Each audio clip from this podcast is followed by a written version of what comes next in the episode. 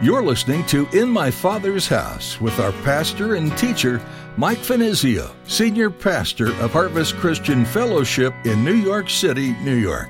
In my Father's house, there's a place for me.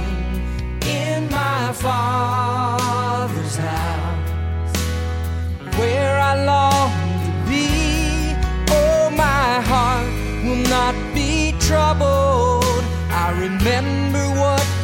said.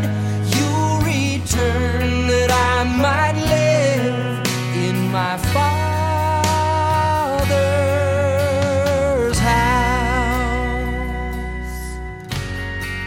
It's not about the position of your body as much as it is about the position of your heart. Listen, if you want to get on your knees and pray, fine. If you feel comfortable in doing that, if it's not going to draw down responses from God because you're on your knees. God is more, you know, we can get on, you can stand on your head and pray to try to get God's attention, but God looks right through that and He looks into your heart. It's your heart that He's concerned about. Is your heart bowed before the Lord? Some people get caught up with where or how you pray.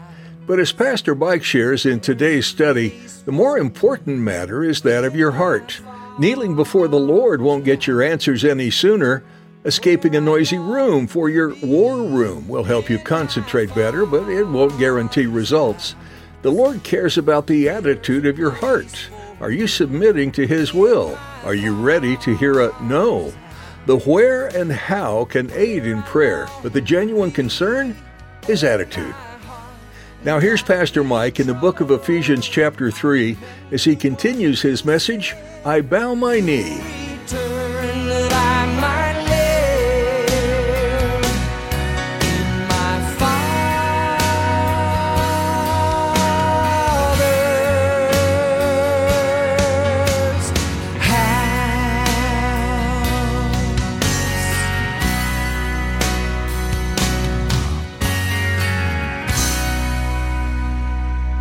You know, it's amazing. I got to tell you something. The Lord wakes me up. I, I don't. Maybe it's old age. I don't know exactly what it is, but uh, I wake up a lot in the middle of the night. Do you? Uh, I never. I don't. I, I wake up sometimes like two or three times in the middle of the night, and uh, and the Lord lays this burden to pray on my heart. So I begin to pray. Sometimes it's for my own specific needs, things you know that I'm going to be facing tomorrow when I get up out of bed or you know the lord brings to remembrance a particular person here in the fellowship or in the congregation you may be out and about like two and three o'clock in the morning you know you're in a, a situation where you're in danger so do me a favor stop being out so late at night so that I can get a good night's sleep so the Lord wouldn't have to wake me up, you know, for me to have to pray for you. But uh, who knows? But you know, during those times, I, I found them to be very special time, a time of wonderful fellowship and, and communion with the Lord where God is really speaking to me. Have you ever had those kinds of, you know, when there's no other things to draw your attention to, or, you know, you can just totally focus in on your relationship with the Lord and your prayers and and uh, you're asleep in your bed, it's dark. I've always found it to be a very precious time in prayer. In those times, you have more time to be able to, to, to share your heart, the things that are going on, rather than your back is up against the wall and you just got to offer one of those quick prayers, you know, God help. Okay? So, so that's the first thing that I wanted to draw your attention to here in this particular prayer before we actually break it down for you. It's not about the position of your body as much as it is about the position of your heart. Listen, if you want to get on your knees and pray, fine. If you feel comfortable in doing that, if it- it's not going to draw down responses from God because you're on your knees. God is more, you know, we can get on, you can stand on your head and pray to try to get God's attention, but God looks right through that and He looks into your heart. It's your heart that He's concerned about. Is your heart bowed before the Lord? And, and that's why I never could understand, you know, certain people, you know, sometimes I got to wonder. I've seen this happen in some of our fellowships in our congregations. Maybe I shouldn't mention this, you know, in those times when you're worshiping or something and you feel like you need to pray or whatever, you know, so not to draw attention to yourself, because I think some of that, for that very reason, you know, go to the back of the congregation so no one could. This should be just between you and the Lord, right? We're not to be like the Pharisees who stand on the corner with their garments and robes and offering these great Elizabethan prayers to be seen of men, right? The Bible tells us then you have your reward, right? It's just between you and the Lord. That's what prayer is all about. It's just a conversation that you're having with the Lord. Now that brings us to our second point. and within this prayer, there are four specific requests. And that becomes our second point. Four specific requests. So, only going to take a look at two of the four petitions that are recorded for us here within this prayer. But there's something else that I want to mention. Those four petitions must not be looked upon as isolated individual petitions. Because, as you'll see as we move through them, one request leads to the next one, and then so on. For example, let's go back to the text, let's go back to the prayer. He prays that the inner man might have spiritual strength. Verse 16, follow along with me, which then will in turn lead to a deeper experience with Christ. Verse 17, then the deeper experience will enable them to apprehend or get hold of God's great love. The first part of verse 19 which will result in their being filled unto the fullness of God, the latter part of verse 19. So, do you see the connection between all four of these requests? So then, Paul is praying for, and write this down, this is important. What is Paul praying for? Basically, for those believers in Ephesus, he's praying for strength, he's praying for depth, he's praying for apprehension, and he's praying for fullness. Those are the four petitions. Those are the four requests. And if you think about it, you know, this is what God wants to do in all of our lives, but it is truly a part of a process in our Christian experience. Okay, so with that said, let's go ahead and take an in depth look at each one of those petitions. We're only going to take a look at two of them and break it down for you. The first of which is Paul prayed for these believers at Ephesus that God might strengthen them. Let's go back to our text in verse 16. That he would grant you, according to the riches of his glory, to be strengthened with might through the Spirit in the inner man. So, it is power that Paul desires for his readers. He knew that this was absolutely important that they get hold of God's power. We're talking about Holy Ghost power, the answer to how we live a godly life. Listen, you get hold of Holy Spirit power, it'll radically transform you into the image of God's Son. Remember, God instructed the first disciples in the book of Acts in chapter 1, in verse 8, at the Feast of Pentecost, before the Holy Spirit was poured out, before the believers were even baptized uh, with the Holy Spirit for the first time. And he instructed them to tarry ye there in the city of Jerusalem until you be endowed with power from on high, and ye shall be witnesses unto me. Witnesses of what? Witnesses of Jesus. That they'll become like Jesus. That they will be able to live their lives in victory, even as Jesus lived his life in victory when he walked upon the face of this earth. And think about it. After they were baptized in Holy Ghost power, think of the transformation that had taken place, for example, in the life of Peter.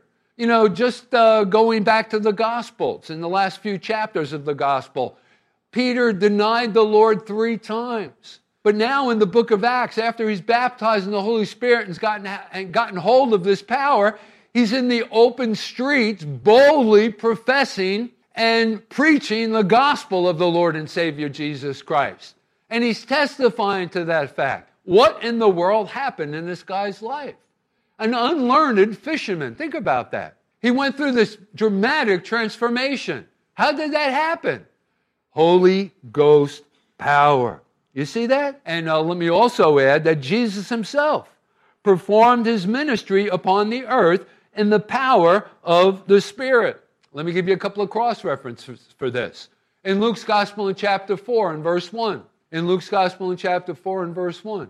Then Jesus, being filled with the Holy Spirit, returned from the Jordan and was led by the Spirit into the wilderness. Notice he's filled with the Holy Spirit. In that same chapter 1 and verse 14, we read, Then Jesus returned in the power of the Spirit to Galilee, and news of him went out through all the surrounding region.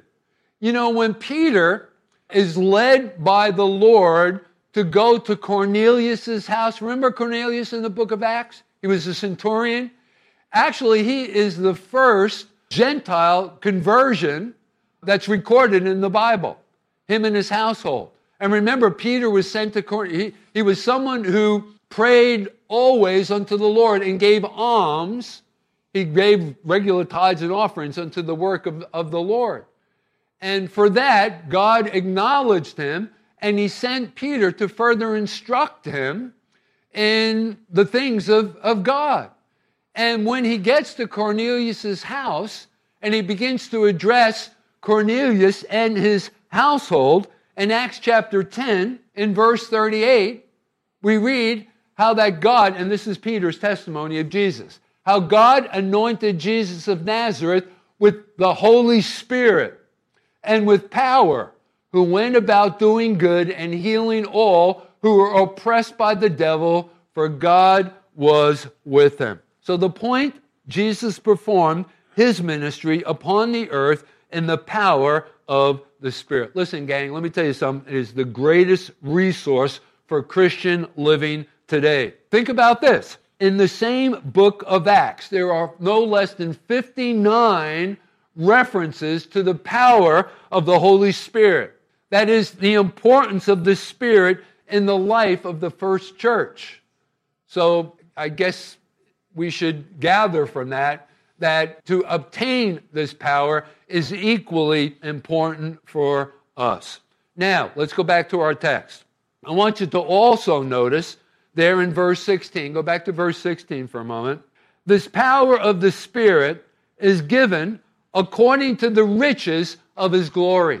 And, uh, you know, Paul didn't want the believers in Ephesus to sense a trinkling of the power of the Holy Spirit, just a little bit of the, the Spirit, Holy Ghost power. He wanted them to experience an abundance of that power. Notice the phrase, according to the riches of his glory. And so that's the measure, that's the degree, according to the riches of his glory. Okay, think about this. If I am a billionaire, yeah, right? Okay, that name, that's never going to happen. If I'm a billionaire and I give you $10, I have given you out of my riches. But if I give you a million dollars, I have given to you according to my riches. And therein lies the difference between the two. The first is a portion, $10.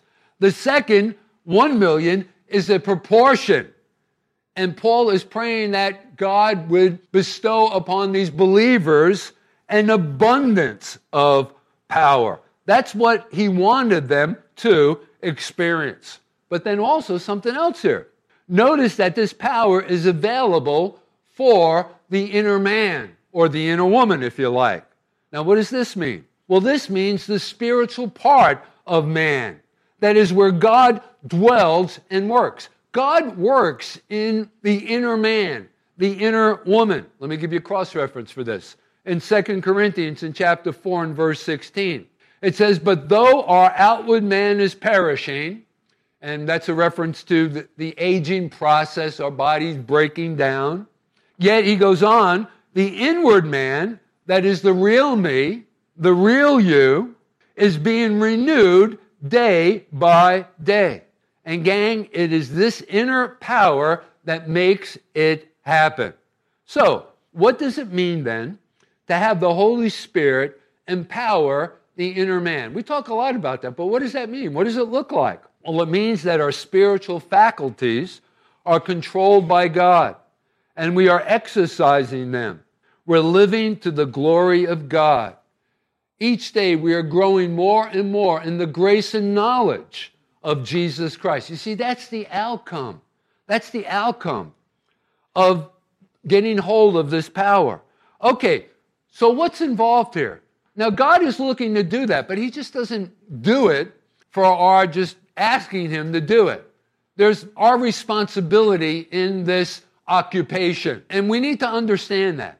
God isn't just going to waste, you know, pouring out His power upon a group of people that aren't willing to use it for His glory. We have a responsibility in this occupation. You say, what's that? What's involved here? Well, spiritual exercises. You know, basically the ABCs of Christianity. Feeding the inner man with the word. Now you're doing that, so you're on the right track. Okay? So you can expect to receive that power from the Lord, right? You're feeding yourself with the scriptures. You're feeding the inner man, the inner woman. Prayer is another way, is, an, is another spiritual exercise. It's through prayer that you receive that power. You know, how many times have you been in a situation where unexpectedly you're tempted to do something ungodly? And uh, just out of the blue, you know, an opportunity arises. And man, your body is screaming for satisfaction. You know, and I'm not going to lie to you, the Bible tells us that there's pleasure in sin for a season. There is, right? And listen, we're subject to weaknesses, the best of saints, even in the Bible. Abraham, David, were all subject to their own fleshly weaknesses, right? Okay, so here's an opportunity that presents itself, some kind of a temptation. The devil is really good at knowing, you know, how to go about doing that, shooting some of those fiery darts our ways, replicating a situation, right? Where we're going to be tested and we're going to be proved. You know, and most Christians just at that point run headlong towards that opportunity and occasion to sin and temptation, rather than just taking a moment to be still and just pray.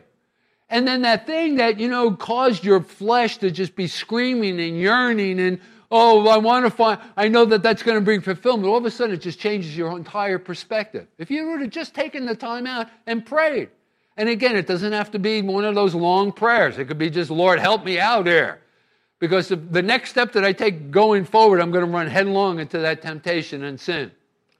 So it's in prayer where we get hold of that power of God. Listen, there's no reason for us to offer up any excuse why we've fallen into sin. You know, if we're in the Word and we're in prayer. But then also, worship. Worship. You know, surround yourself with songs of worship. And man, you know, we have all of these things available to us now. Your iPhones, man, just, you know, uh, download some music or go to iTunes or whatever, your favorite Christian bands, or listen to the radio as you're driving. We got 95.5 and, and K Wave now, and, and uh, we got the bridge, and, and uh, we got 99.1, and we got all kinds of different opportunities, you know, to be encouraged. Turn on your favorite Bible teacher. Know when they're coming on during the, during the day. Turn them on. Listen to your radio. You can get all of these stations on your, on your computer, on your iPhones, or whatever. You know, surround yourself with, with spiritual songs. And they have a way of strengthening us and reminding us of, of our relationship with God and God's love for us. It, it, it becomes a means of being strengthened, right? Keeping clean, keeping yourself clean, exercising your the senses by loving obedience, all of which enables us to be strengthened in the inner man, the inner woman. There's no reason for us, you know, to fall into temptation and sin, right?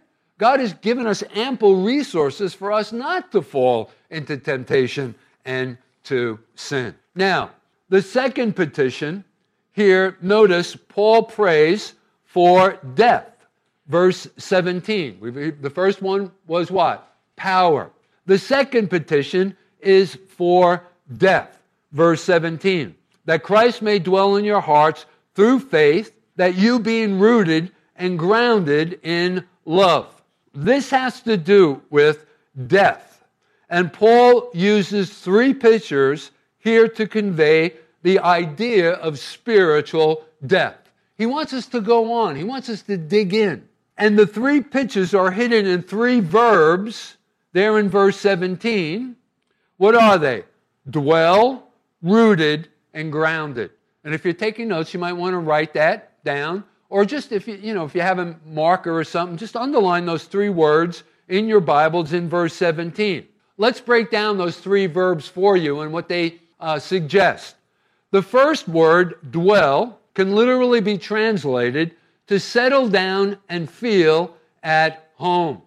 Now, certainly, Jesus was already residing in the hearts of the Ephesians, even as he is residing in your hearts, or else Paul would not have addressed them as saints in chapter 1 in verse 1. Notice in his introductory verse, it says, Paul, an apostle of Jesus Christ, by the will of God, to the saints who are in Ephesus and the faithful in Christ Jesus. So Christ was already residing in the hearts of these Ephesian believers. So, therefore, what Paul is praying for was a deeper experience between Christ and his people. And listen, let me tell you something. There's always room for a deeper experience. I don't care where you are. Whether you're a brand new Christian, where you've just given your life to Christ over the holidays, or you've been walking with the Lord for 40 something years, it doesn't matter. There's always room for improvement. None of us are, you know, got this wired. None of us have arrived. You've heard me say this before. All of us may as well have a sign hung around our neck under construction. We're all under construction. None of us are, have arrived. The brand new Christian or the senior pastor of the church. It's a part of a process, right? So, Paul is praying for here is a deeper experience between Christ and his people. He yearns for Jesus to settle down and feel at home in their hearts. And we're not talking about some kind of a surface relationship, but an ever deepening fellowship. We're talking about hanging out, best buddies kind of an experience. And that's the kind of, you know, that's the kind of relationship that God wants to have with you. I'll give you an example of this. Think about Abraham. Abraham's life is an illustration of this truth. They were best buddies. Think about this. It's recorded for us in the book of Genesis in chapter 18. God was going to bless Abraham and Sarah with a son. So the Lord himself came down and visited Abraham's tent. Sometime during the week, read the text of scripture, the chapter, Genesis chapter 18. And Jesus, I believe it was Jesus, is a theophanies, an appearance of Christ in the Old Testament. He brings along with them two angels and they talked together, they ate a meal together, and they felt right at home. Why? Because Abraham was a man of faith and obedience. In my father's house, there's a place for me. In my father's house, where I long That's all we have time for on this edition of In My Father's House. Thanks for joining us. Did you know that you can listen to Pastor Mike's teachings on your favorite podcast app? Just search for In My Father's House. Be sure to subscribe and let us know you're a listener in the comments. If you don't have a church that you call home, we'd love for you to join us for worship this Sunday at Harvest Christian Fellowship. You can find all the information you need at harvestnyc.org. While you're there, you can reserve your seat by clicking on Contact and then the Register link. We're located in Midtown Manhattan, and there's easy access from Port Authority on 42nd and Penn Station on 34th. If you're not in the area, or if you're unable to attend in person, we'd still like to have you be a part of our time studying God's Word. We're live streaming our services each week, and you can connect on our website. Again, that's harvestnyc.org. If you'd like to hear today's message again or to catch previous Sunday messages, click on the Resources tab. You can also watch services through our Vimeo link or connect with us on Facebook and Instagram. Links to all of these are available at our website. One more time, that's harvestnyc.org. As we wrap up our time with you today, we'd like to remind you just how much your Heavenly Father loves you. We also want you to know how grateful we are to have you as a part of our listening audience. Thanks again for joining us. We look forward to our continuing study of Ephesians next time, right here on In My Father's House.